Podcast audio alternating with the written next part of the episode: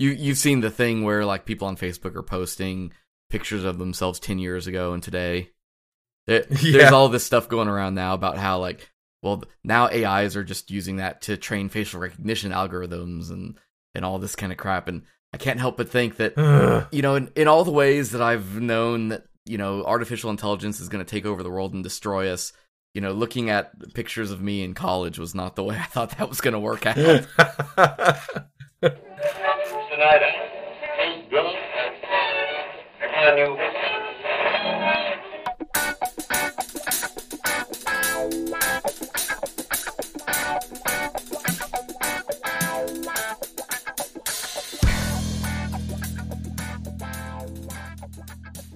Well, welcome to January, everybody, the end of January. You're listening to the Drunken UX podcast. This is episode number 28, where we will be talking about the wild world of usability. You're, you're going to wait till we get to 50. What noise are you going to make then? You can't say wow anymore. I'm gonna go. Oh, and be like, okay, and if you want, anybody wants to send in a, a resume and application for co-host position, I've burnt this one out. He's done and taken care of, so we, we need a new one. We'll talk about we'll be talking about usability tonight. I am hmm. your host, Michael Fienen, co-host or host, hostess. Other hosts host, hostess, hostess. Not the way that works. uh, maybe uh, Aaron Hill, and you should connect with us on social on Facebook.com slash drunken UX and Twitter.com slash drunkenux as well as Instagram.com slash the drunken No, Is it Drunken Yeah, UX no the. podcast or the Drunken UX? Just Drunken UX podcast on Instagram. Also connect with us at drunkenux.com slash slack to chat with us on there. And I think we have a YouTube channel. Are we still doing Oh, stuff yes. up on that? every episode. Yeah. Uh, every episode of the Drunken UX podcast and build process, not real time overview. Although I may change Right. that. I may revisit Yeah. that idea with the new RTO format. That may make more sense than it used to. I don't know. I'll think about that. Right. Depends on how timely that stuff goes. And a shout out to our lovely sponsors over at nuCloud. They do interactive mapping. If you're on a university or a hospital or a city or any kind of place that needs a map, give them a shout. They are at nucloud.com uh, slash drunken UX. Use the slash drunken UX so they know that we sent you there and all of that good stuff. Um, and besides that, let's see. Oh, I am drinking because I'm drinking. For the drinking user experience. I'm I'm hoping that it will soothe my voice a little bit because I was I was lucky enough, fortunate enough to be at the last Chiefs game, which is Oh. not the championship, depending on when you're listening to this. So I don't know what the outcome of the championship is yet, but we just won our divisional round. We destroyed the Colts. I was up in the stands screaming my head off, and my voice is still recovering a little bit. So I apologize if I'm a little uh, raspy this evening. Um, but I'm trying to fix that. I've got some Glenfiddich tonight. Um, my bottle of choice is a uh, like a, a special run uh, bottling that they did called Fire and Cane. Um, Hmm. it's a cane cane like sugar cane or cane like getting smacked? uh, no cane, very much like sugar cane. Um, the Okay. wood flavor, uh, oddly enough, comes from the cask, not like a stick. Um, oh, what it's worth. Yeah. It's also very hard to store enough whiskey inside a cane to, you know, make a bottle. I was thinking you put the cane inside of the, the keg or the cask. I like a, as a stave. yeah. No, it's a it, it's a non-age statement um scotch that they make it smoky but Hmm. rummy, um sweet. Oh, interesting. It's huh. it's not bad. It's it, you know it, it's a very if you- if you're interested in having a smoky Scotch that isn't peaty, like say an Ardbeg or Mhm. a Laphroaig or Talisker. I like for a smoky Scotch. I like a Highland Park. Um, Highland Mhm. Park is a little bit more pricey. This I think it was only like thirty five dollars or something for a bottle. It was Hmm. extremely Wow. affordable. Um, not complex though. Uh, Yeah. fire and cane, you know, smoky and sweet is pretty much exactly how it tastes. It doesn't like you. You can't. You don't sit here and be like, "Ooh, I have hmm, caramely notes with marmalade." And, like, Right. no, it's just kind of smoky and sweet. Like, that's really all there is to it. And that's. I'm not saying that in a bad way. I I do kind of like it. Um, it's just a simple type of flavor. Like, if you like scotch, but you also really like chipotle sauce. I, I've got a. I've had this before. I've got Angel's Envy again tonight. I re reopened that bottle recently, and nice. Um, it's a it's a good, just I think all around like whiskey. yeah, it's just a nice. It's it's a Has- very sweet Yeah, bourbon. yeah, yeah. I would. Yeah, It's got a very nice, sweet sort of flavor to it. I'd almost, I'd, I don't, I'd put it more Mm. like eh, to compare it to Scotch, like almost like a Highland Scotch, um, Mm. but without obviously being Scotch because it's bourbon. right. And I think it is actual bourbon too, not like I believe it is actually made in Bourbon County, yeah, it's Kentucky. it's rye, isn't it? I think Yeah. it's that's alt bourbon has to be rye. Me- I think so. I, I forget. Like, uh, you ask me Scotch, I can I can tell you Scotch inside and out, but I get fuzzy on the bourbons. You got corn, you got rye. You know, there's all these different Right. um, grains you can do it from. Um, Yeah, so uh, you heard about um, we we talked a while back, right, about Microsoft buying GitHub. That was yeah. one of our uh, starter topics of choice, I seem to recall. But um, you heard what they just did. Yes, they made private repos free. Um and I know that because I I was paying for it to paying for a premium access to have private repos and now I don't have to anymore. Yeah, it, it's an impressive move, and I think that uh, it definitely is a middle finger to a lot of the people who are like, Microsoft bought GitHub. It's gonna be terrible now. Give give them time. That's a bold move on their part, right? Because it's, It's- a revenue stream, obviously, for them. Well, uh, what is it? Bitbucket and then GitLab. Like the main reason to use GitLab up to this point was because GitLab let you have unlimited private Right. repos, and so this is like definitely a a very competitive stance against those um other repository platforms. And, and GitLab's cool because I mean, GitLab you could use their platform just like you would GitHub or Bitbucket. Mhm. They were really compelling because you could also host your own Git with it. Yeah, that's right. They you could have the GitLab. Uh, what would be similar to the GitHub Enterprise, but you could have it with GitLab and it, without having to pay the crazy licensing Yeah. fees. Um, I had used Bitbucket up until now. Uh, I mean, I use Git Mhm. GitHub for most things, but for private repos, because myself and a ton of other people I know, um, if you Mhm. had a .edu email address when you signed up for Bitbucket, they gave you unlimited Right. private repos, and that was huge. That's cool. Yeah, I like it when they do that. yeah, it was simple. You know, you just signed up with your if you had a .edu email address that you could confirm, Mhm. then they gave that to you. And I mean, that was a huge heads up, was particularly over GitHub. I didn't Mhm. use it for everything, mostly because, you know, I've got logins tied to GitHub, you know, with other tools and things Right. like that. My team at work uses GitHub. So, you know, just it made sense for that. But every once in a while, I had, especially, you know, like WordPress themes that I'm using for my own Mhm. stuff, I tend to in a private repo just because I'm ashamed of them.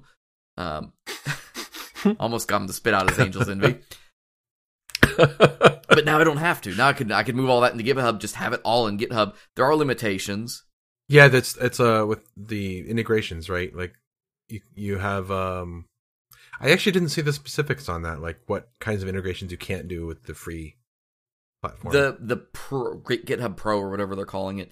Um, you know Yeah. they've got more or any options for like continuous integration, um, or uh, Right. like you know check styles and things like that and code review. right. Um, I think some of that's that isn't included with the the free version. Okay. They also have like a lot of insight information and metrics that Yeah. come into your code. I I don't know like I I haven't compared them myself, so I don't know like how granular those get. Um, but you know if Yeah. you're hosting an open source project, you probably aren't going to know nearly as much about you know your users and your forks and all of that probably than what Mhm. you would otherwise. The big thing is that you're limited to three contributors on a private repo. Right. It it se- it seems like the, the their target their audience segmentation has changed to be projects or uh, GitHub users who just want to have like the ability to have a cloud based repo like for whatever thing they're working on versus the segment of businesses or users that are using it for professional uses. Yeah, because team and enterprise uh, accounts are still, you know, what they've always been. And the Mhm. fact of the matter is, like, at least with my personal usage, um, the the private repos, you know, I could do without them, you know, if I had to. Um, Yeah. because I use them for a theme, you know, and I'm not trying to get twelve. If if I'm doing like let's say an open source project, well, a it's not going to be a private repo anyway. Right. Um, you know, if I'm doing anything private, it's probably because I'm doing development for somebody else. But if that's the case, Mhm. they probably have an enterprise or a team account anyway. So there's a there's a lot Yeah. of that. Like for the individual user, I'm I'm not sure. You know, and I, I guess maybe the I, I, I don't guess we probably don't get to know what the revenue is off the, the product in that way, but you know the the proof will be in the, in the pudding, so to speak. That if they can afford to do this, then I think it's certainly a good move, and I think it's a move that will Mhm. bring people like me away from Bitbucket because it's one less tool I have to use now. I think that's that's probably what the intent is is market capture. Yeah, I don't think that there's any gotchas with this specifically. I'm I'm curious to see what what the next thing is. Like so they they've done this first thing. What is the next direction they're going to push this in? And I think that will kind of determine like what the intent of this was. yeah. Well, if you're if you haven't heard about this or you're interested in in learning more, we'll have a link in the show notes um, to an article over at the Register about this. But of course, Google it, whatever. Um, then Mhm. it, it's all over the news. So Oh, but but really quick, uh, do we have a list of like re- uh, whether or not you should downgrade? Because you not, you said you weren't on private before, but you just switched from Bitbucket. yeah, I just I just moved my stuff over from Bitbucket. if if you have a preview account currently and you downgrade to private, it will prompt you with a "This is what will change with your account" thing. Are you sure? And then yes or no. So it's um, if you're use, just using it basically, like you can probably downgrade safely, and it's no big deal. And if you've already paid for the month, you will finish out your month as premium before it bumps you down. And I I pulled up here while you were saying that 'cause that's a, that was a good thought. It, it's GitHub Pro comes with unlimited collaborators, obviously, but also GitHub Pages. Um, so if you're using Oh, Pages, right. that's, that is limited to Pro. Um, wikis, I've used them a couple times with projects, but I generally find them not real useful, frankly. Mhm. Protected branches, code owners, and then the repository insights. So Most of it's stuff that would be like very team oriented. yeah, yeah, very, So very much. If it's just you and a buddy working on an app or something, you're probably fine with free for now. Yeah. So let us know. Uh, are you going to switch? Do you, you know, is it something that's going to get you away from Bitbucket or GitLab? Um, be interested to hear. hmm Tonight, the big uh, subject is, and we, uh, Aaron and I have been talking about this idea of you know doing some book reviews on the show, and we've got some uh, some things lined up for that. Um, this isn't that, although it is kind of that in, a, in a very roundabout way. The the thing is, you know, we're the Drunken UX podcast, and we emphasize that you know the UX part of Drunken UX is more of it's user experience, but we're talking about your experience with us as as the listener. You're the user, uh, because we can't talk about usability every week. We don't want to talk about usability every week. This week, however, Right. We are talking We're definitely talking about user experience. absolutely talking about usability and user experience. Um, and we wanted to anchor it to something because uh, in past shows, uh, in many different uh, contexts, we've referenced Steve Krug's book, Don't Make Me Think. And so we wanted to talk about that without exactly talking about it, but um, a lot of what we mentioned tonight is um, structured around that book, and we'll have a link to it in the Yeah. show notes as well. Uh, Go pick up a copy of it if you haven't already. Um, but if any of this interests you, the book is going to tell you more and teach you everything, and you'll never have to do another thing again because it's a perfect shining star in the sky. and I mean, I know that sounds like like sales puffery, but I mean the book. Well, It's it, 18 years old. Come on, 19. it it is, and and they and he really like makes Amazon.com out to be this really virtuous like paragon of usability, and it's very different now than it was then. However, I think the principles and everything that he talks about in the book like have not changed. no, yeah, uh, and and it's still like it, the, the I think the best thing about this book is how brief it is. yeah. it's it's something you could conceivably read in a single day and absorb, but also like refer back to occasionally. Lots of pictures. Um, yeah, yeah, lots, yeah, lots of illustrations too, and uh, yeah, it's just if you don't want to have a copy, I, I think it's in second or third edition now.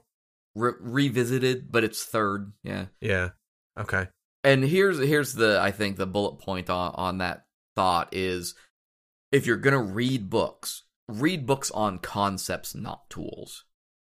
Mm, You know, not mhm. necessarily technology. Some technology maybe, but generally methods and Yeah. practices and concepts are the things that serve you over time and that's why i think this book has held up so well because he, it it is anchored so much in here's how to think about usability um and it's a and it's a very accessible no pun intended um, approach to that of all the books that I have read about web development, this is probably the one that I refer to the most often in the most different kinds of discussions.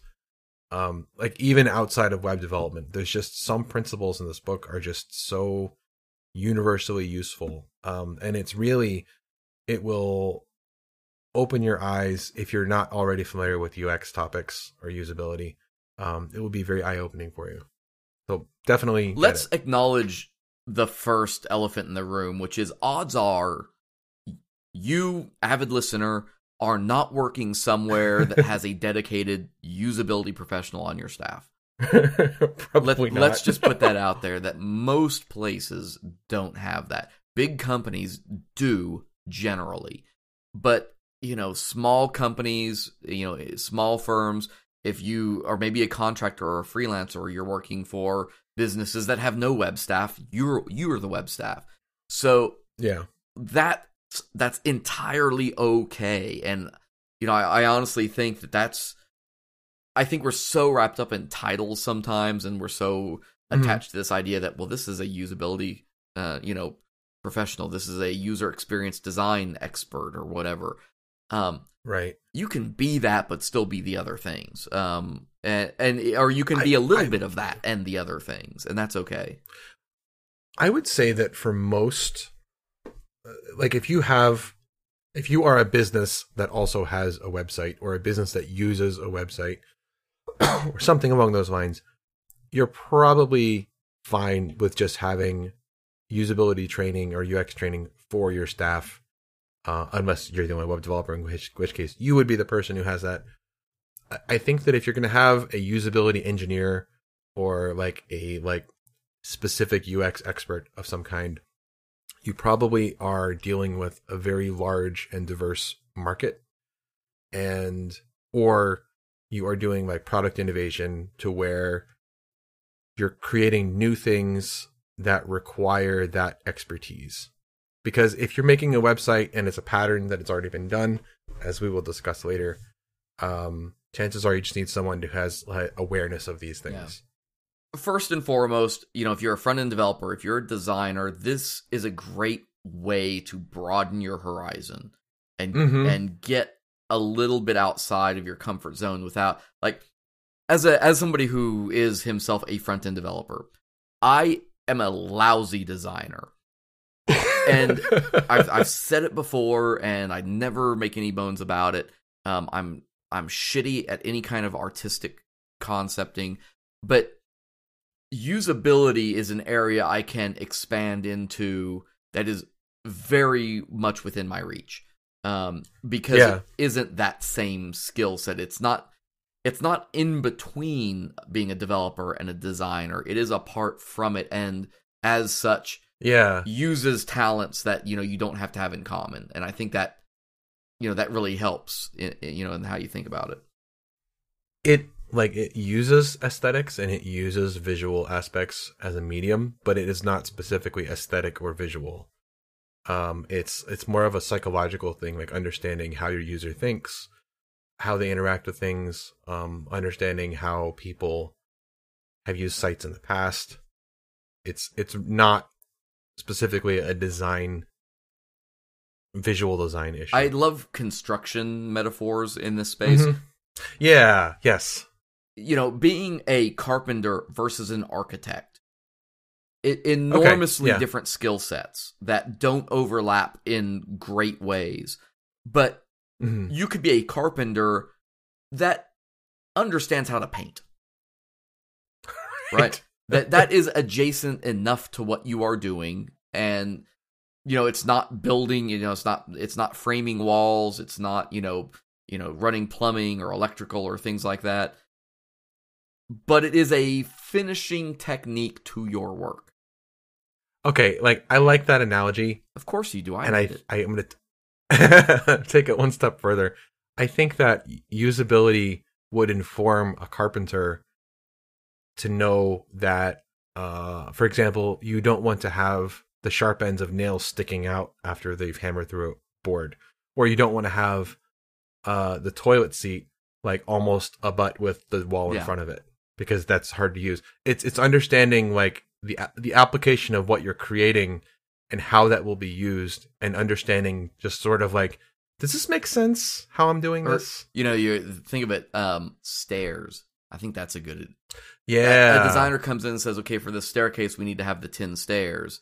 And as you're building, you're like, if I build 10 stairs, they're going to be way too, you know, steep or shallow or, Yeah. you know, they aren't going to be, they aren't going to have the right rise to them. right. And the carpenter would understand, oh no, we need to cut, you know, you've made that an inch too tall. So we need to adjust yeah, and then I will build it that way. The steps are still there. The staircase is still Right. there. But you have dramatically, Yeah. if you anybody who's ever tried to go up or down a staircase that is too steep or too shallow, you know what I'm talking about. That it fe- it just it doesn't feel quite right when you're going up and down it. Doesn't stop you from Right. getting up and down it. You can still do it, but it Yeah. definitely throws off your feeling about it. I like Yeah, that it's- one. I'm, I'm going to stick with that one when I talk to people. it it kind of pervades everything, uh, and uh, well, let's well, well that will become more evident yeah, as we yeah. talk more. About Um, and don't avoid this stuff either. Like, uh, there's, I think, Yeah. this fear too that, well, I'm a developer or you know, I'm a designer. My expertise is in in those areas. I don't know usability. I don't know how to user test. I don't have X, Y, or Z to Mhm. accomplish that. Um, and, and like you just said, this is going to become evident as we talk. Don't don't be afraid of that. Don't let Mhm. imposter syndrome get in the way of thinking that if anything, yeah, it, so what if you're especially not good this. at it? You have to Right. start somewhere. And one of the lessons out of the book is even if you don't really know what you're doing or how to do it, what you'll discover is that the biggest problems that exist with your users Mhm. will be very obvious very quickly, and you don't have to dig or work for them very hard usually. The finer details, sure, those will take experience and nuance, and you have to know how to ask the right questions. But you don't have to be there on day one. That's okay. One of the uh, first, I think, run-ins with usability that I had was uh, during a presentation when the presenter said um, he showed what happens if you if you search on Google for "click here," and the very first search result at the time, and probably still is, is Adobe Acrobat Reader. So, like Google has associated the words "click here" with Acrobat Reader, and just think about. I, I don't think we should explain why. You think about why that is. Why might the words "click here" be associated with Adobe Acrobat Reader? And that I think that there's a lesson in that, and that's the sort of thing like that awareness and um, just kind of knowledge in general of like, oh yeah, of course. That that's yeah, And don't confuse too. There's there's also this piece that um, understanding your site means understanding your users. Um, and we Mhm. get a lot of analytics every day. You know, if you use Google Analytics, you get Yeah. a ton of data about your users, and that's good. It is informative, but it should not be used in place of usability. yeah, no, you definitely you not. can infer things in analytics. You know, I think you can predict things in analytics. But the Mhm. problem with analytics is that it only tells you what, when, and where. It it doesn't Right. give you the why or the how. Yeah, if you have if you've got like fifty percent attrition in your conversion funnels, you know, is that are you losing users because they can't figure out how to use your form, or using it because they just wanted a price check, or like you, you don't know what the reasons Yeah. are. Now, it can be indicative of what you should ask questions about. Mhm. You know, that can provide scent. We'll bring that phrase up later. Um, it can provide Yeah. scent for identifying, well, maybe there's something here, let's dig into it. But you do need to do the test to fully understand that. When you get into, you know, things like, you know, well, I can build a funnel for it, I can make a goal for it. Um, look at all this Mhm. user demographic information I've got. It's very high level. You know, it's it's Yeah. it's certainly macro. It's not micro. It is, you know, you can't pick out Right. one person. And it becomes that data therefore becomes very sterile um in what it can Right. inform. you you really like you can only look at very high level view Yeah. of what your users are doing. So rewind the clock. You know, we said it- this book is 19 years old. Krug wrote this the original Wow. edition of this um which I had in 2000 yeah. he did a, a second edition in 06 and then the the revisited edition which is I as far as I know is the current version was 2013. I think I have the first edition, but I think I bought it after the second edition was released. Didn't didn't he make another book after that though? Or Right. Yeah, yeah, yeah, yeah. There's R- there's Rock- this ro- Rocket Surgery, yeah, the right? sibling book. yeah. So yeah. that came out after the second edition. Um so Don't Make Me Think came first. Uh and then Rocket Surgery Made Easy came in 09. Yeah. Um, also a book I have, and also something that we're not going to talk a lot in this episode about, like the specifics of tests to do. That is Mhm. the book you want, though, if that's what you're looking for. I haven't read that yet. I'll, I'll need Oh to yeah, that no, it's it's. I mean, it, it cool. is as uh, as um, generational as the "Don't Make Me Think" is. Awesome. You know, they go hand in hand, and they they do inform each other because "Don't Make Me Think" is all about the principles, whereas "Rocket Surgery Made Easy" is all about the practice. So they're they're Okay. very dovetailed books, and maybe Nice. you know if people like this episode and what we're doing here, you know maybe we come back to that and review some of that as well. I think is it will be quite Yeah. useful. One of one of the lessons though that come out of all of these, whether you're reading Rocket Surgery or Don't Make Me Think, um, and the thing you need to get over, I think, if you're not on that team at a big company with usability team and all of this stuff, is that you don't need a lot. You know, use usability Yeah, testing yeah, I is really not don't. a heavy practice. It it can feel intimidating if you've never done it before and if you don't know what you're testing for. But um, I I I don't have the book in front of me, but I I recall there being something like, uh, Krug says that with a usability test given to five users, you can get about eighty five percent of the problems in the domain that you're testing Right. over. So um, so for for five users, that you know you're looking at maybe an hour of time total. It, you know, when it comes to statistical analysis and things like that, yeah, you need large data sets and whatnot to work with that. Yeah. But that's to get the the high level precision. Amazon is going to do tests yes. with thousands of people. I I've been fortunate enough actually Yes. to be part of some of their usability testing on uh, Huh, AWS. Cool. It's very Nice. neat. They do everything remotely. They're testing me along with a ton of other people, though. But that's Huh. because they are making very small changes that they hope, you know, in aggregate are going to make them a dollar per person, you know, every Right. month or something like that. Google does that Yeah. too. They they do um A B testing on search But yeah, you can, but with very Um, few people, you can still understand the picture. Uh, put it this way, if you don't do it, if you don't get five users, then you're going to have some really easy low hanging fruit problems that are not being addressed. here's here's the thing when it comes to testing if you do test one person you are doing hmm better the quote Yeah. from the book is literally that testing one user is 100% better than testing none not, not sure about the math on that, Yeah. but yes. and obviously if you pick the wrong weird person you may get you know a lot of noise in their results or whatever but you know it's what is it every every journey begins with one step whatever yeah Something whatever, like whatever platitude you want to throw out there about that you know it, it's that idea that anything is better than nothing and even if that one person is a weird fringe case and Mhm. you know you let's let's say, and here's this is a sort of a fringe case without it being like bizarre. Let's say you pick somebody at random and they happen to be colorblind, and you just don't Hmm. know it. They don't tell you, and their so their results are just weird, and you can't figure out why. Um, you're not honing in on that accessibility issue that's there.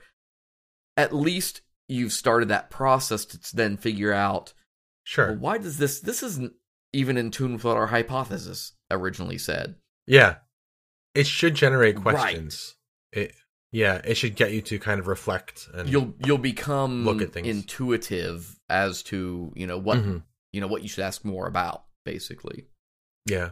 they also you know besides not needing a lot of people you don't need a lot of money or you know we've got at at work a like a device lab that's got Yeah. a bunch of tablets and phones and all of this and that's great you don't need all of that 'Cause for the same reason right just Right. having anything is at least a start Th- think about if you had so you have a website and you've only ever looked at it on the browser. But then one day you're at your friend's house and they're using their iPad or something and you bring up like, "Oh, hey, check out the website that I've been building."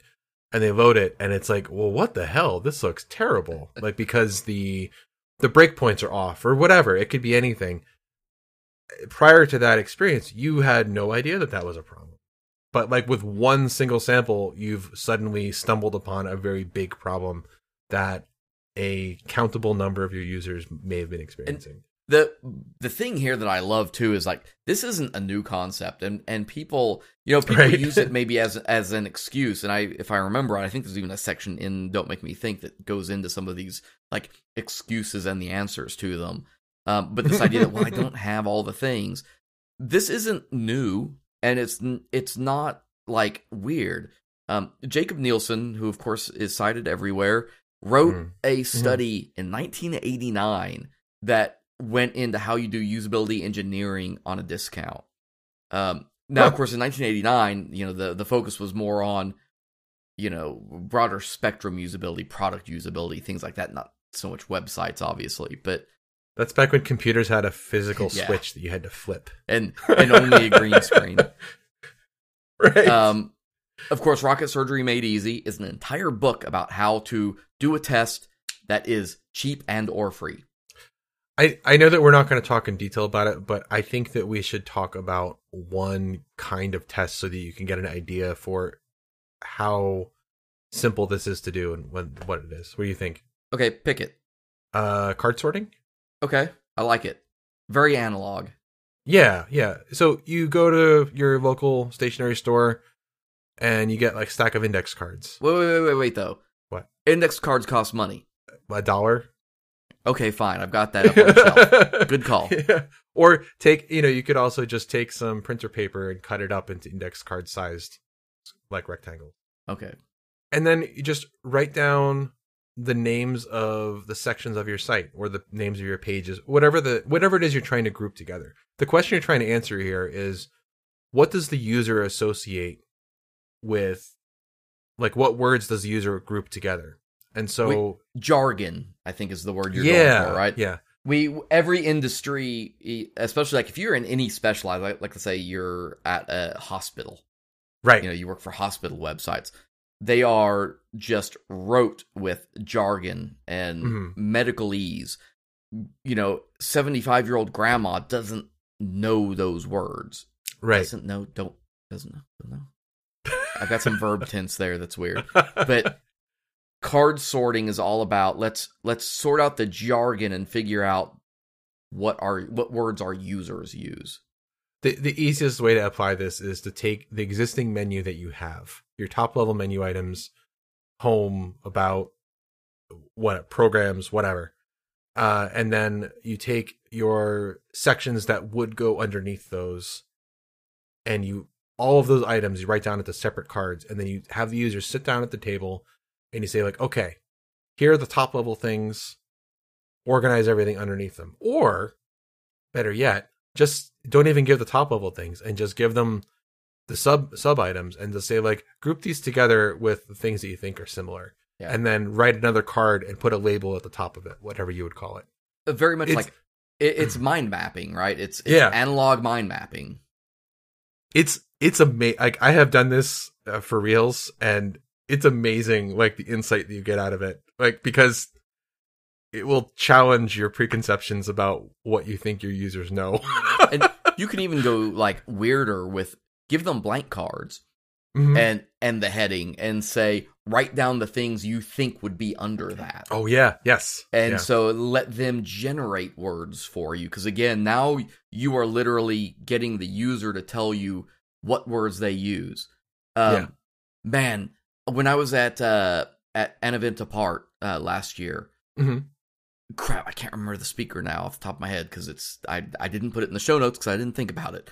He, he was doing a, a card sort with I think it was Nissan or Honda okay, and what they it was amazing what they found because of course they had the site in english and they had set up the english words but the problem was that the english words didn't translate precisely enough and what Hmm. they found was that the some of the international off or uh, uh, audiences were really confused about things like I think it was like leg room. The way leg room was described was a very confusing phrasing. And so by card sorting, they figured out, oh, these translations aren't right. So it's Huh. it's a it's a very meta sort of abstracted way to approach that taxonomy. But cool. they were able to identify that and realize these people they're all putting this under this other heading because in English we're translating it as cabin space or whatever. oh, They're translating it as a measurement. Yeah, I wish I remembered the the example better than that, but Huh. hopefully that that conveys the general uh, idea.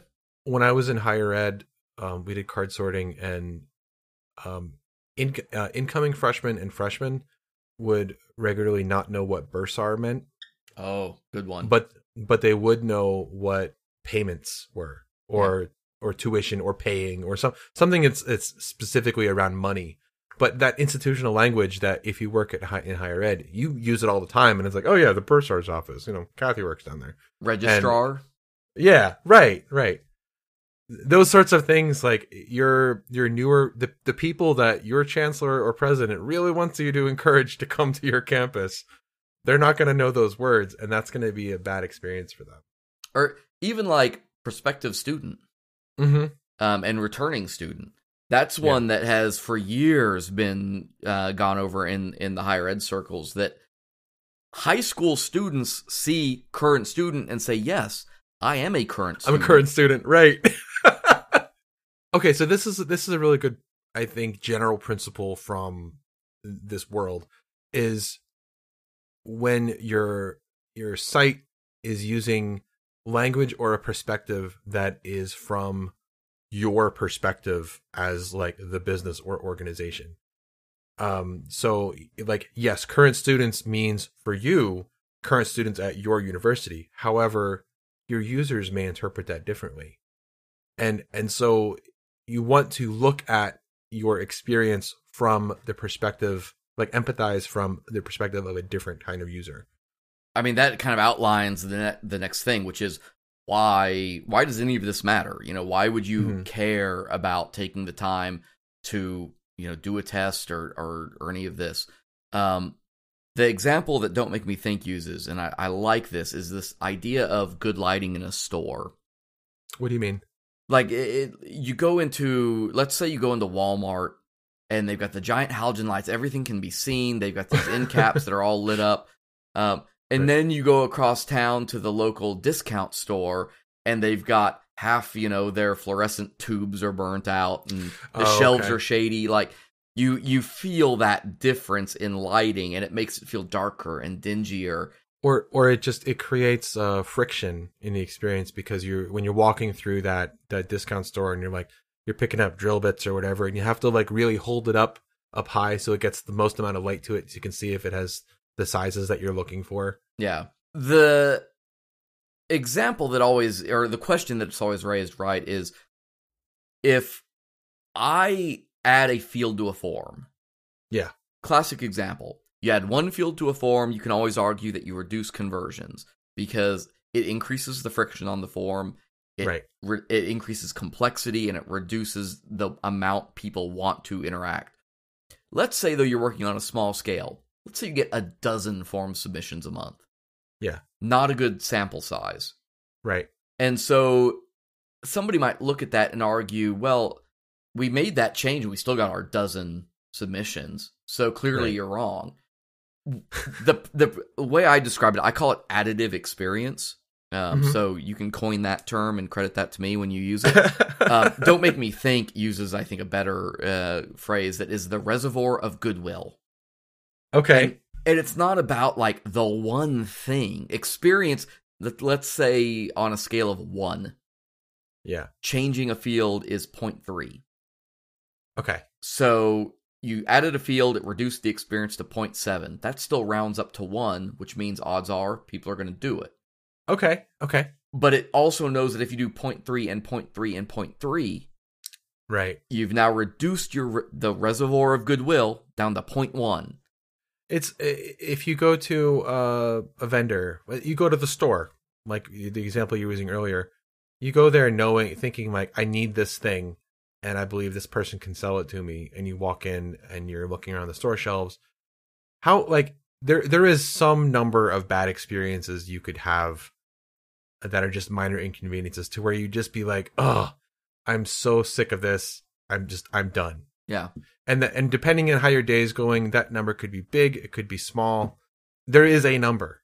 When weather.com says, "Hey, we see you're using an ad blocker. How about you turn that off?" A lot of people are willing to say, "Fucking no, just get the thing out of my face." when you go to a news site and it says, "Hey, subscribe to our newsletter," you dismiss that, and then a video Yeah. starts playing, and they're like, "Here, not only is it playing, but we're giving you sound." You're like, "Fuck Full you. volume. Get the fuck off my screen. I'm done." It's that is what additive experience means. Right. It's it's that chipping away, and I've done it. And if you're listening to this and you haven't done it, you're a liar. That you've gone to a website and it's done something, and you just said, and I I do it with news. News is the Mhm. worst offender of this. I think that yeah. between the the pop ups, the ads, the videos, all of this this stuff, begging me to sign up or, or get a subscription. I don't need you. I leave. I can read Yeah. this story somewhere else Right. and I'm not going to deal with that hassle. I, I find that it tends to happen a lot around things that are related to the monetization of content and uh or or marketing conversions one one of those two. And and i think that users expect users at least understand when you go to the site and there's a uh like an interstitial pop up that says like subscribe to our newsletter or whatever. And there's an obvious x you can just close it. Your users are going to be like like okay if it happens every time you load a page on the same site that's going to be annoying and they're probably not going to stick around your site very long looking at stuff but they'll understand why it's there. But you have to kind of weigh that's something that benefits you. It's not really benefiting them. And you want the site to more than half the time i would even go higher than that but at least more than half the time uh be benefiting your user and not benefiting your marketing slash finance people. That, that's why it's user experience. right I mean, bottom line, it's not marketing experience. And obviously, your site has to make money, your company has to make money, your your thing has to be effective. But effectiveness is measured by how you balance that. hmm If users like your brand, they will want to buy from you more often and they will recommend more people to you. Yeah. Give them a good experience. the example I've used in the past, um, and I refer back to it because it is it's just that good, is um, Cards Against Humanity. Oh yeah, That yeah, their checkout and shopping experience itself is so smooth that I, I don't even think about it, and it doesn't it doesn't get in my way. It's it, it does exactly what I need it to do and nothing more. Um, Yeah. They don't beg me to buy other things. They don't recommend other stuff to me. They don't try to upsell me on anything. Mhm. Um, it's it is as perfect a shopping experience online as a user could ask for, and I think they deserve that credit for what they've done there. This, this isn't really usability related specifically, but there's that the whole conversation of the scarcity abundance duality, and and I think that when you view your users as scarce, then you will want to maximize the money you make off of them. But if you view them as an abundant thing, you'll be less likely to maximize and you'll just accept whatever interaction they want to have with you. And I think that the latter is the better user experience. And if you're trying to maximize everything out of your user, they'll wise up to that quickly and they'll and they'll probably not come back, which then fulfills your expectation of them being scarce. And this may kill a potential future sponsor. GoDaddy. Oh, If you've ever used GoDaddy and you want to know an experience, a shopping experience, a checkout experience that tries to upsell you at every corner and Uh-huh. get in your way, there you go for comparison because I refuse to use GoDaddy. And so the usability result is I purchase my domains through Google Domains. Why? Because Yeah. Google doesn't get in my way. yeah, that, is nice. Usability testing. It matters because we don't design things the way we use them. And Yeah. this is, I think, the next frontier for design that we're not Wait, to yet. Wait, I think you should say we don't design things the way our users use Our them. user, yes, yeah, yeah. this is basically what the entire chapter two of Don't Make Me Think is devoted to. That we design for the ideal. When we make a design, whether and I don't care if you're at a company or you're a freelancer, you you make something and you take it to a stakeholder. The stakeholder A isn't the user. right. B, you're sitting in a meeting and they're choosing one of three designs. And then you iterate on that design and you're nitpicking it and you get it to be exactly what they want for their deliverable. Yeah. They aren't the user. Right. The the com- the conversation it's important to include the stakeholder, but it should not end with the stakeholder. At least not at least not initially. Yeah. For a lot of cases, not all of them, mind you, Yeah. some companies, some consultants, some design firms absolutely usable use do user testing on the designs. Yeah. and that is fantastic. Most places don't because they don't have the time or the money. But Yeah. the result is you start implementing a design that is this ideal that can't be attained because it's not the user's ideal and no user is the same. Usability, and this doesn't need to be said, but usability obviously is a spectrum and a cycle. Right. It's not a finish line. right. There's also um uh, scanning versus reading. Right. Like users if your content isn't the actual answer that the user is looking for, they're not going to read it. They're going to scan it. And that means they're going to look at headings, boldface text, anything that stands out, pull quotes, etc. And they're looking through those things to find out whether or not this text has what they're looking for. And you should accept that maybe this page or whatever isn't this isn't what their user is looking for. And you should help them decide that as quickly as possible because that will be whether or not they ever want to come back to you again. Well, it's it's sort of this idea that nobody reads the manual anymore, right? right. They plug things in, turn it on, and if it's not automatically doing what they need, they just start pushing buttons. and that you know that's the real world versus a website, but th- that's the truth is that nobody gets into those details and forms and we've already planned an episode on this so if this is something that interests you we are going to dig into form usability specifically um in i think february. But Nice. this this idea that when you start layering instruction like literal instructions on the form and help text and all of this you've already lost your user because you're the one screwing up because you've designed it so badly you have to include those instructions. That's the idea. And what what happens is the user tries to i don't i don't like this word satisfice Sa- so it wasn't a typo in the show notes. It's, it actually is satisficing. It's satisficing. That's that is what it is called. Where they will take the first reasonable option. oh, it's a portmanteau of satisfy and suffice. Yes. I got it. Uh, so they will do the first thing that feels right, even if it isn't. And this Okay. is where the card sort. You picked a very good analogy for that. Um, Yeah. Card sorting matters a lot, and something like satisficing because they're going to go down the funnel they think is right from a taxonomy standpoint.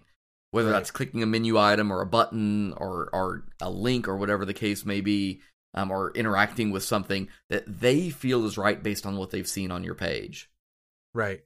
and that may not be right. Um, and so that's that's why this matters. You you need to know where they say, you know what? Nope, it's too much. This looks right. I'm hitting it. I think this is going to get me there. I'll be happy with it. Maybe. so I, I if you're a web professional you have probably heard at some point someone whether it be at a client or a user talk about the number of clicks that it takes to get to a thing and and uh actually there was a movie um i want to say it was along came a spider it was uh, some like a thriller crime drama kind of movie but there was at the beginning there was a like a private school and a bunch of kids are in the class all on computers and the teacher is like who can get to this site in the least number of clicks or something like that? And i always think about that whenever i hear this example but um don't don't make me think to me at least is best represented by this idea that it's not about the number of clicks that it takes to get from a to b. It's like how much do you have to think? Like how much friction is there on that journey Yeah. what's the the cognitive cognitive load i think is uh, he, krug talks about that right Yeah. Well, it this all wraps into kind of this idea of, you know, even you know 2019. Here we are. You know, basically 19 years into this revolution of web development, and we're still failing at a lot of stuff. And and clicks are Yeah. a good example of that, I think, because even today we still get wrapped up in these debates of, well, that's the user has to click three times to get to that you know that answer or whatever. Um, yeah and the number does matter, but the number isn't the matter. Can I say that? Am I too drunk to say that? I don't know. don't like don't be wasteful like don't intentionally make your user click more times than they need to but if something takes if they have to go through five different pages to get to the thing but the choices are very easy and it's not difficult to do this the user isn't going to mind very much It's it's a But- bobsled track. A bobsled track is long, but it's very smooth and and contoured and designed to get that bobsled team from Jamaica from the top to the bottom. But it, you know, it doesn't take long. It's not hard, and generally, s- you know, the average person doesn't crash. The Right, average right. bobsledder doesn't crash. I would. the, the the the example the counter example to this would be if you really want to have the least number of clicks put every link to every page on the homepage of your site. Problem solved. Every page is within one click. But i think if you even consider doing that it's really obvious why that doesn't work. Yeah. and so you realize quickly If you don't know, it's because your page is now 13 miles long. right. You replaced click depth with physical page depth or yeah di- Like, if you've ever looked at- depth. if you ever looked at Craigslist, you know, Craigslist is very flat. The architecture is very flat. However, you don't have every ad ever on the homepage. It is organized. It's it's flat organized, but even like that, it's like things are sectioned off. You can scan it easily. They they make it work somehow. and even let's think about WordPress, right?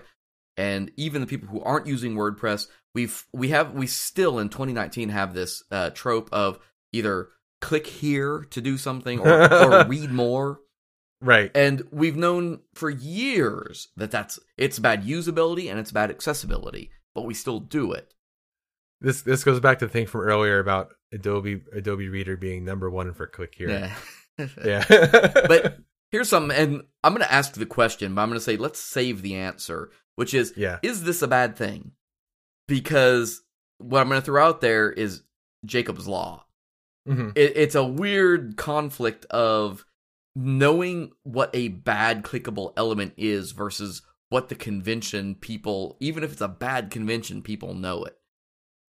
And so, So- it's, it's an interesting conflict, and we've got a great example that we're going to talk about. I, I would say that the um and this isn't to answer it, but the the the click here issue when you see that it's like for me it's kind of an eye roll moment, but it's like it doesn't it's not friction per se. But I think that one of the things that Krug describes to do with links is instead of saying click here or I guess read more, um, say like the highlighted link text should be describing what it is that the link goes to. So the article title or like specifically the action that you're performing by clicking on the link. You know, register now for this class. So the register now would be the link. And the irony there, right, is the overlap in wow, usability is now all of a sudden good search engine optimization. Yes. Who knew? Yeah. That's not accidental. Um, lo- the Yeah. login thing is one that infuriates me. Evernote used to be terrible about this. That hmm sites will have a login link and a register link, and they are Mm-hmm. so so focused on getting people to register that Yeah. they totally give the middle finger to the existing users who come to their page and need to log in.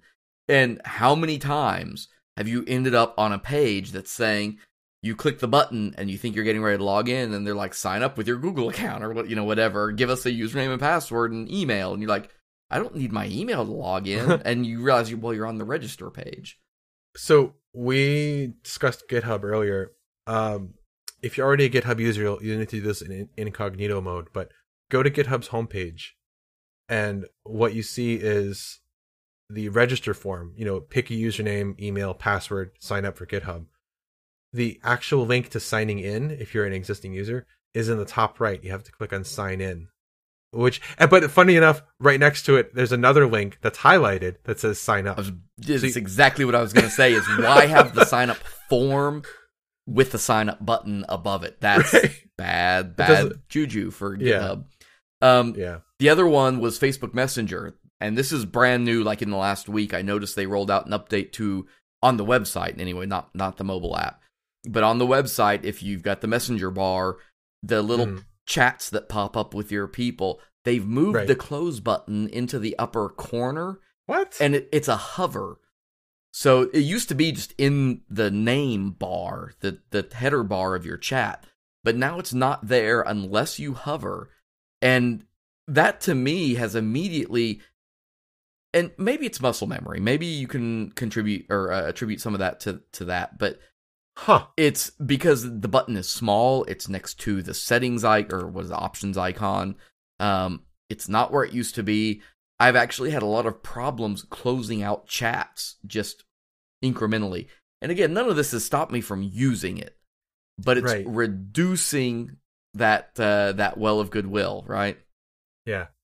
So verbosity. Um, I before I get too much deeper into that, um, okay, we have to just acknowledge the fact that marketers love writing, Yeah. and the only people I know of that love writing more than marketers are content strategists. And content strategists are awesome, and we know some, and they're wonderful people, and this is not a, a knock against them. Yeah, this is in general.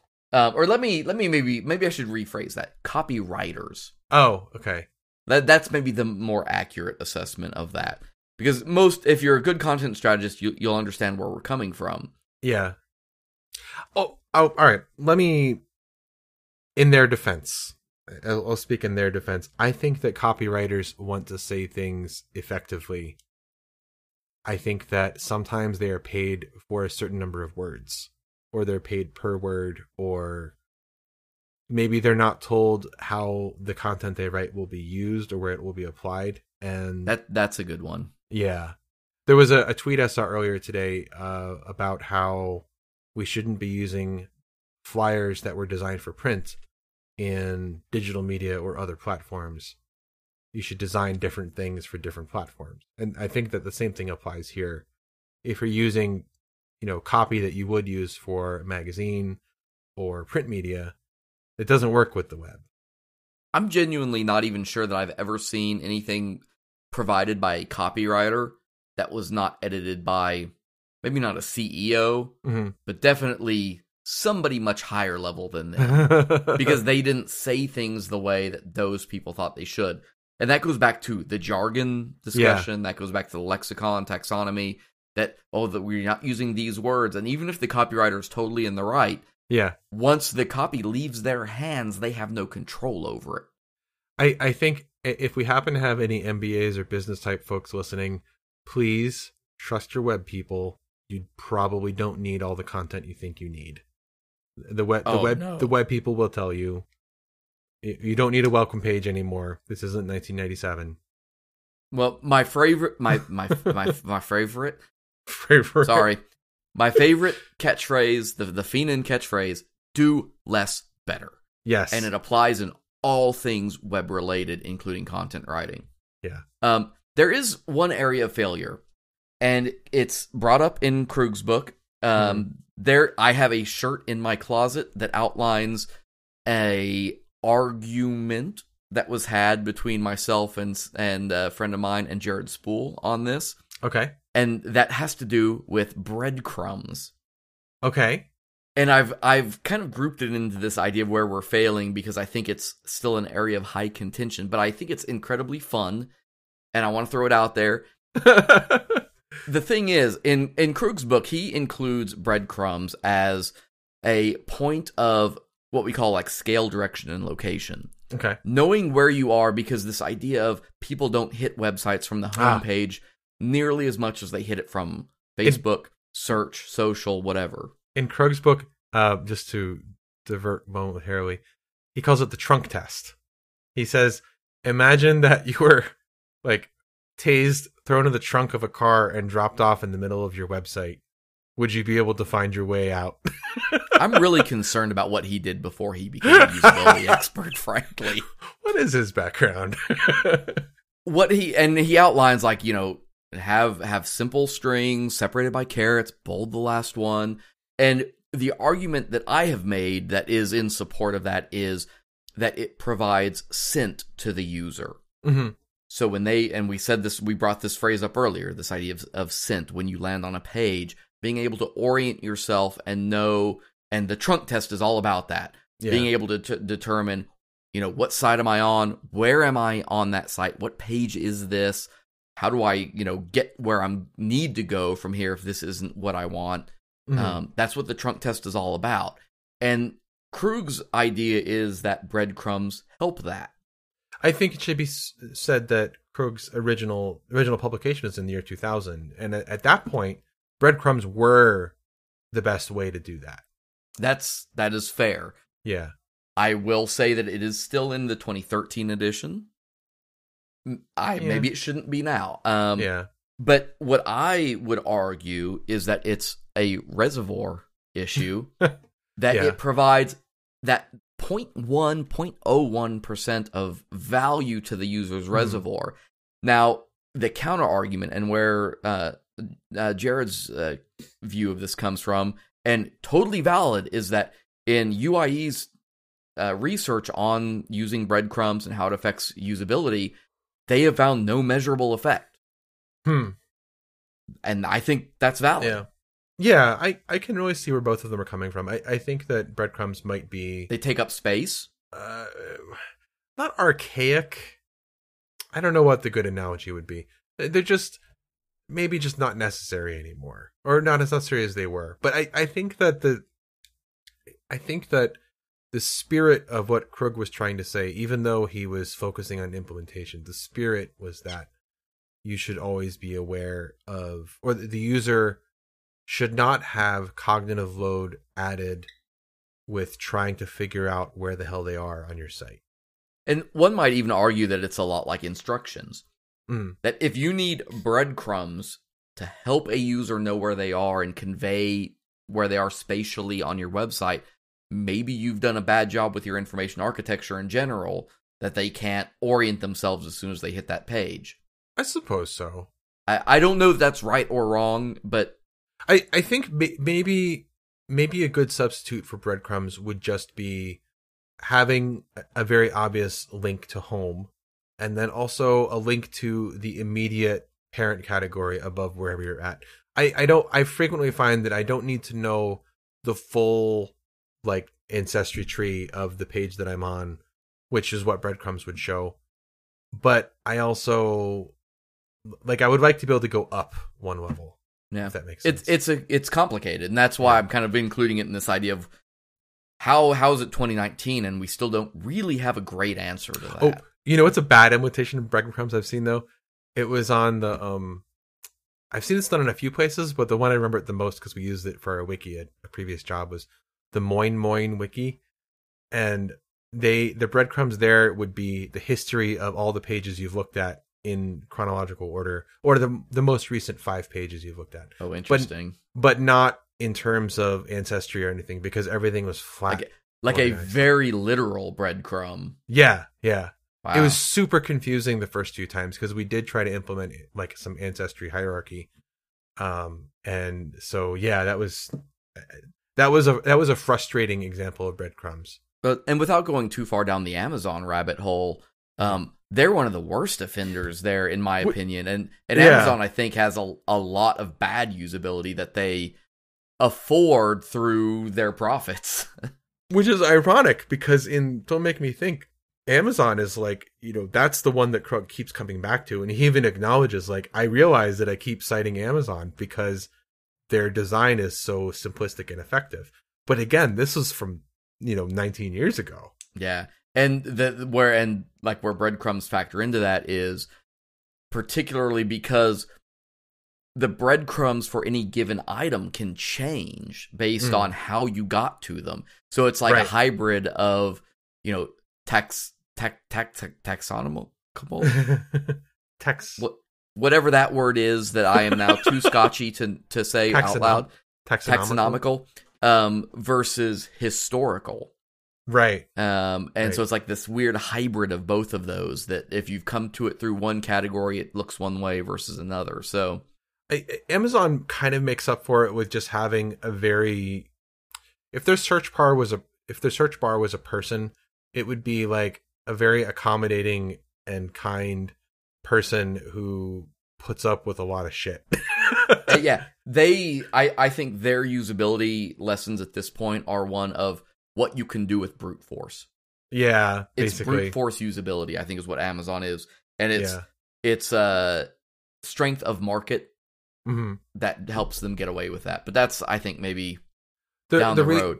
one of the reasons that Krug really likes Amazon, aside from the like kind of clean aesthetics of it, is that they they when you search for like shoes, for example, they give you very clear and obvious options to kind of drill down through that to find the kind of shoes. And I, if I recall, and this has been probably 15 years since I looked at the book, but I think tennis shoes was the example he used specifically. Like, and not general tennis shoes, but like the kind you'd use when actually playing tennis. Because he cites like different kinds of surfaces that you might want to use them for. Right. And he was saying that that was one of the reasons why Amazon was so effective at the time was because they they made it so that you had the cognitive load of making those decisions was very low. Yeah. And I, I think it's a very recent occurrence that that has changed dramatically. Yeah. Um, and, and part of it is because of the addition of marketplace sellers. Oh yeah, Pol- Most definitely. It has polluted their taxonomy, Yeah. They they just Um, they, they probably had taxonomy people, and it's just like, look, we're we're not firing you, but you're not going to do this anymore. It's just So- not even worth it. so let's drive this all home by talking about like where we are applying usability, you know, in with Mhm. modern design and all of this, and how it's working for us, and how because I I think part of this story is one of we are as our industry itself matures and ages, we are kind of integrating a lot of this thinking. Jakob's law, something Right. we've mentioned a million times on this show, um, comes to mind, and it, it's I think in chapter three of Don't Make Me Think where he talks about the cars. Yeah, And let's I want to go all the way back to the Model T. Yeah, most people have never driven a Model T and don't know anything about it. Has three pedals. What car has three pedals? standard transmission, Right. What are those pedals? Clutch, brake, and gas. You will break a Model T, sir. Don't ever get in one. That that those aren't the pedals in a Model T. what You are the know- pedals on a Model You, T? you want to know? I do. I do want to know. Gear selector on the left, reverse pedal in the middle, and brake pedal on the right. How do you think you actually accelerate? None of those three are a gas pedal or an accelerometer or accelerator. Let go of brake. Nope. There's a lever on on the steering column. Oh, What's normally the lever on the steering column? the gear selector? Or, on the well, right. Well, yeah, yeah. on the right. What's the one on the left? Turn signal. Yeah. But Yeah. that's not what it is on the uh, Model T. It's uh it's called the timing stock What?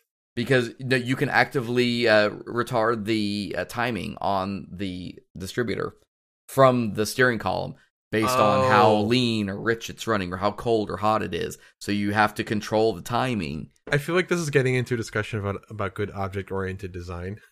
But it, it's all about this idea, right? That we have standardized on something. And since the 30s, we figured out, well, if we go clutch brake gas, that Mhm. works well. People understand how a gear shifter works. Now, gear shifters have changed. You've Yeah. used a three on the tree versus a floor shifter, obviously different. Yeah. But by and large, especially now that we've entered the era of the automatic transmission, you have a brake, you have a gas, go Yeah.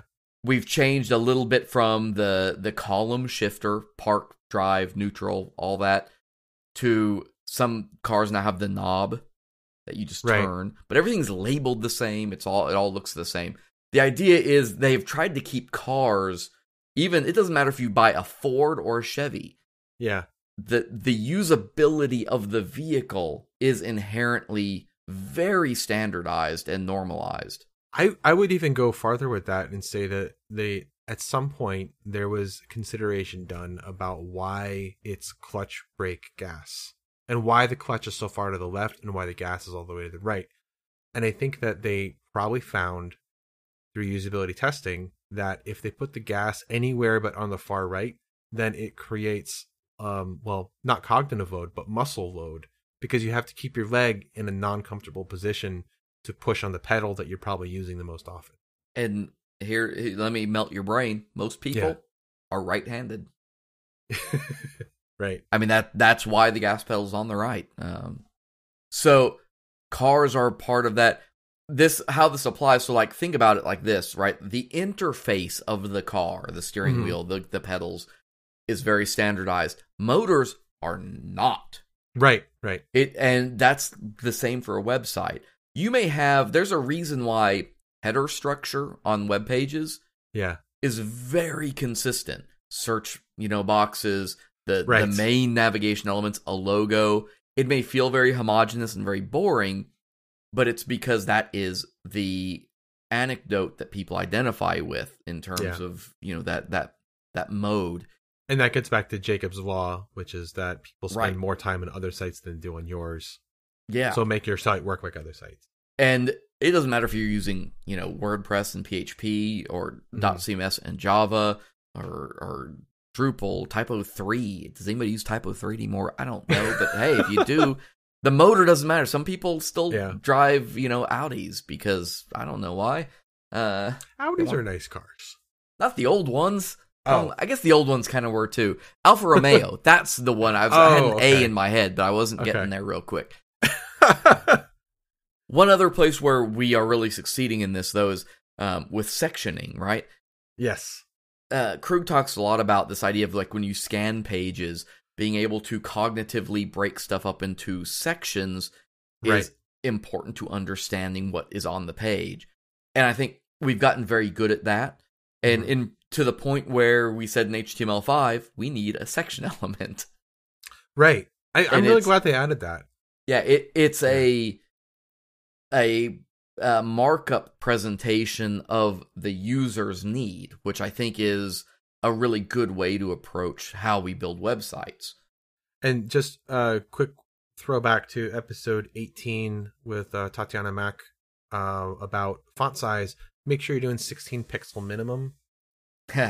yeah, because size matters, right? right. You know that an H1 is usually really big, an H2 is a little smaller than that, an H3 is a little smaller than that.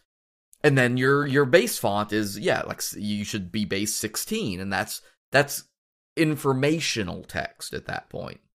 You you should. I mean, you can override the sizes of your heading tags, but H1 should always be bigger than H2, and so on. The the idea though, I mean that's important because to me, like I hate web fonts. Yeah. They have empowered a lot and they are going to empower more because Mhm. there are new web font standards on the way that let you control fonts in a much more granular way. Mm-hmm. Um, I can't remember the name of is it flexible fonts or elastic fonts or something. Um, those are both wrong, I'm pretty sure, but like you can you you can change the aspects of a font, like the Right. length of leaders and things like that, and and serifs. But the idea is, uh, fuck. And I don't mean that in the way Drunken UX uses it. F O U C. FOUC, the flash of unstyled content, and web fonts are notorious for this because Mhm. you have to download them. They aren't system fonts. They're a web font. They are something you need to download from that website, and odds are you don't already have it, so it's not cached. What happens is, you know, that flash of unstyled content is itself jarring. Yeah. And with fonts in particular, different fonts, like if you, let's say, you're using uh, uh, Gloom and Bloom that degrades to Arial, that degrades to Helvetica, that degrades to a sans serif font. The the general line height and and uh, uh, uh, letter form Mhm. of the characters from Gloom and Bloom is not the same for Arial right. when that web font has to do the replacement, it causes things to move around the page. I haven't worked with um I I mean I've used web fonts but I haven't done a lot with them. Is there a way to uh preload them? Remember how uh back when we have to use images for rollovers. Yeah. Remember that like we hover, you have a rollover class. There was a way that you could pre-cache them by like putting the images into the header head tag, I think. Or not Not- not putting the images in, but putting references to the images in the head tag. I mean, not without slowing down your whole page, basically. Okay. Because web fonts are loaded in CSS. So, Oh, yes, you can certainly load that CSS in the header, but right. it all comes back to I mean, CSS is generally loaded synchronously. Um, Right. Now, now you can, of course, do it asynchronously or defer it, but it doesn't change anything. Hmm. If you're loading it asynchronously or deferring it, then that just means you're not seeing it until the end. You're you're not blocking the loading of your page, Yeah. but you're still causing that flash of unstyled content. Um, and the reason this is uh, an issue is because as humans, we're very good and fast at discerning spatial relationships. Right. Oh yeah, and the text is jumping around on the page. Right. It immediately confuses our sense of what was that we were just looking at. Uh, that is really annoying. And if you need an example, if you're not familiar with what I'm talking about or why it applies, um, we've had on past RTO episodes, uh, go search for the tag dark patterns. Right. And anytime, like banner ads are super bad about this. Um, JavaScript banner, banner ads are way bad.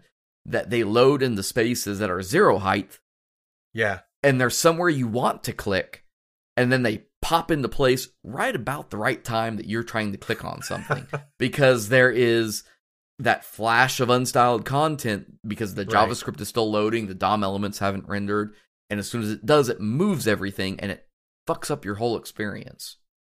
Both that that works on multiple levels. Yeah, It FOUCs your yeah. And so this idea of nesting content and sizing is important because you want stuff to not do that and you want that space the spatial relationships that that stuff conveys to work. That's why Mhm. white space is so important. Yeah, Um, definitely. go back, go back years and years. You know, the HTML was just a document format basically, and it was designed to have long pages of text, whatever you needed hmm as designers, we've learned how important white space is to conveying meaning between sections. Right. That's the uh the law of proximity, right? Think when things are closer together. I'll say yes them. because I haven't heard that, but I trust you. I think that's the name of it. But that you know, that's why white space is so much more important to design now than it was, you know, 10 years ago. We've Right. learned it's it's a human cognitive thing that white space affects our ability to relate things. hmm micro interactions we're way better on them knowing what's clickable on a page Oh, Con- okay. conveying those little things that say this is an interactive element versus this is not So that's something Krug, Krug says to when you're doing a link on the page. His advice is to always use blue text and have it be underlined. underline and I- always Yeah, I I think that I'm I'm on the fence about this. I think that in the year 2000, this that was a definite yes. I think because of Jakob's law and because things are just so different now. I think as long as your as long as your links are clearly discernible as links, yeah um, they don't need to necessarily be blue underlined anymore. but they Ex- need to be really obvious. Accessibility would say that you can change the color hmm if, yes, it's discernible and it's underlined. The underline is the important part. Yeah, The underline is the thing that really distinguishes it because contrast isn't necessarily enough. I would I would agree with that. That that hasn't changed, and I think that you should never use you should never underline text ever unless it's a link. Pe- people still go search on Twitter for people mentioning underline and link. Yeah, It's still something people complain about, and I don't blame Yeah. them because it is. The underline is the important part of the link. and it need, and it needs to not be like making it where when you hover over it, the underline shows up. That's not enough. It, it needs to be like we're talking about scannability earlier. It needs to be visible when you're just scanning the page. These items are clickable. Yeah. The the flip side of this where we've gotten better is that we've also jettisoned the things that aren't important to usability. My favorite and it's the constant butt of jokes is the blink tag. Now, why that ended up in the spec ever, I don't know. that was one of those things where I think the developers initially said like, "We can do this," and they didn't think about if they should. Yeah. Yeah, Um, there's probably some history there that would be fun to dig into that I just don't know. Yeah. But we discovered that the blink tag, A, it wasn't implemented consistently, and it was awful for users. yeah, Um, because, you know, HTML is about marking up the the meaning of the document, not the behavior of the document. and but but back in the '90s though, HTML what was about all the things. We didn't have style sheets. Right. We didn't have those things. And so you're you right. had- we didn't have an alternative. You had font tags and you had an underline tag and a strike through tag. Nowadays, you would do both those things using your CSS and use span or whatever. Yeah, that's fair. But Yeah. that's I think the point is we realized yeah. it's a there's a better way um and as developers right that we Yeah. we figured out ways to improve that markup and usability in that way goes way beyond the presentation layer i think doesn't it Yeah, I, th- I would say so. I, I think that it uh extend it kind of uh, what's the word I'm looking for? It kind of like sneaks into all those different areas. practice what you preach right i mean that's kind of Yeah. the thing is even as a developer you can be practicing usability on things that people never see right. I, I I've been kind of harping on this for I think the past couple years. The idea of extending the, the the concept of cognitive load to what we do as developers, and we've all seen clever code. We've all seen you know giant blocks of code that when you go to look at them, it's like what, and you have to really like think about what it's doing. And I I think that that's I think it's doing a disservice to our fellow fellow programmers and to our future selves if we're the person maintaining it. At the end of the day, as a developer, if we teach ourselves to write good code and document Mhm. that code so that other developers know how to use it, we are inherently training ourselves to produce things that users can then make use of. Because sometimes your user isn't the grandma trying to buy a bell necklace for her cat. I don't know. Uh, it, it's another developer trying to use the thing you wrote. Yeah, yeah.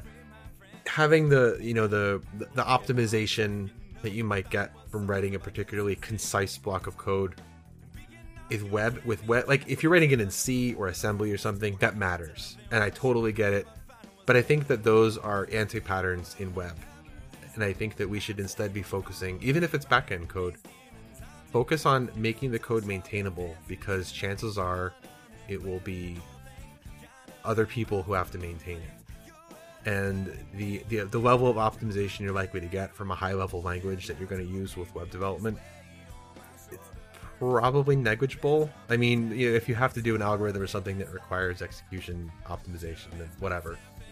But you can use lots of comments there or something and i see it a lot with newer developers especially. Love using clever code. Uh, don't think enough about maintainability. So here's the takeaway usability is about thinking about somebody other than yourself. yes Usability is about empathy. Yes, I would agree with both of those statements. That that is what it is. That's why it matters. Um, so sit back, take a load off, and give us one minute, and we'll be right back to wrap up the show.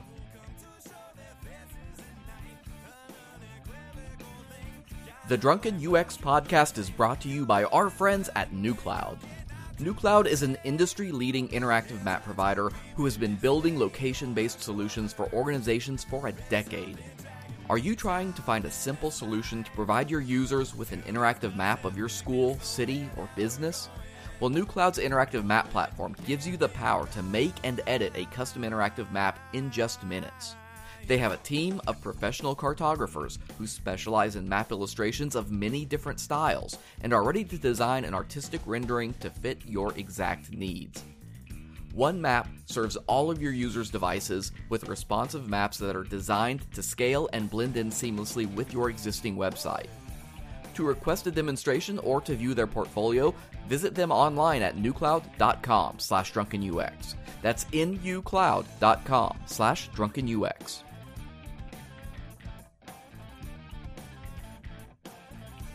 Well, thanks for listening today. Us talking about this awesome book. Um, again, it's called "Don't Make Me Think" by Steve Krug. There's three editions. What was the new one called? It's just, I think it's just revisited. Revisited. Yeah. Get get the one from 20 I think it's it's either 2013 or 2014. I don't remember. We'll have a link in the show notes if you click through uh, drunkenux.com, find this episode. There'll be a link in the show notes to it. You can Pick it up from Amazon or from your local bookstore you have one. wherever. Um, yeah, or paperback It's- swap. I used to use you remember paperback I swap? remember that. Yeah, I think Yeah. I still have credits on them. Yeah. I don't know if I do or not. I don't know if I can log in anymore. um, be sure to check us out Facebook, Twitter, uh, slash drunken UX, or Instagram at slash drunken UX podcast. Um, you can hit us up on Slack. Let us know how you do usability testing or how you enjoyed the book or whatever. Um, drunkenux.com slash Slack will get you there. No problems, no troubles. Uh, stay tuned. We will be returning to real time overview shortly. Uh, new format, new times every other Monday in between episodes of this with build process roughly in the middle of the week. Uh, otherwise, I guess, man, I only have other one other um, thought, which is a I like Fire and Cane the more I have it. That's one part of it, but the other is, folks, keep your personas close and your users closer. Bye bye.